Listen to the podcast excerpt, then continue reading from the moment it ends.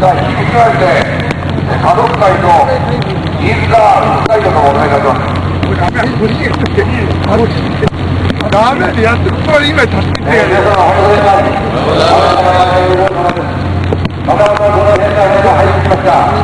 これはいわゆる。敵国の船です。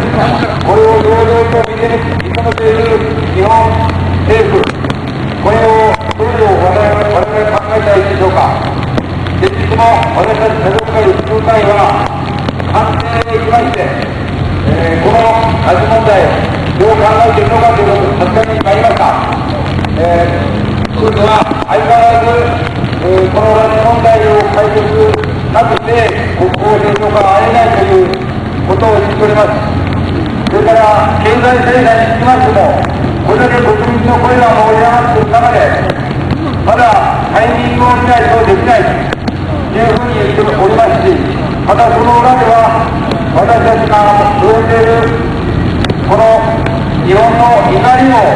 早く示してほしいという、これにつきましても、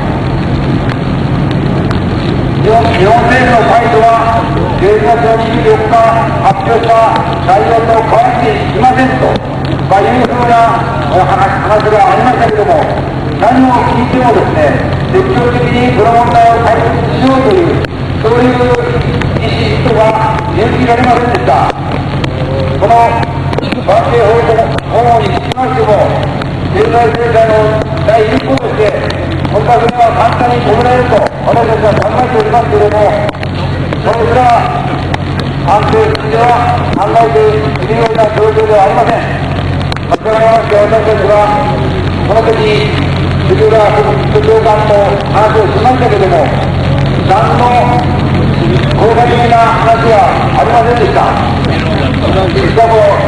前もっているということを言って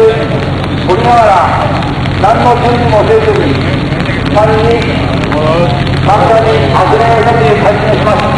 こういう中で我々はもっともっと行かなきゃいけないんですけども、何と言っても私たちのこの声が感じずに、あるいはもちろん小泉総理、これがどう感じるか、この決断が今、れている中で、これがなかなか実行されないと、経済制裁も発表されないというこう実態の中で、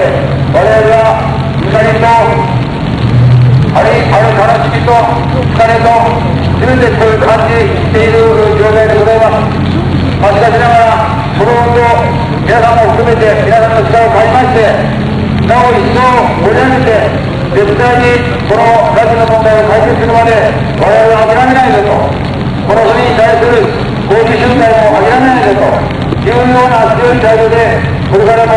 頑張っていきますので、皆様のご協力、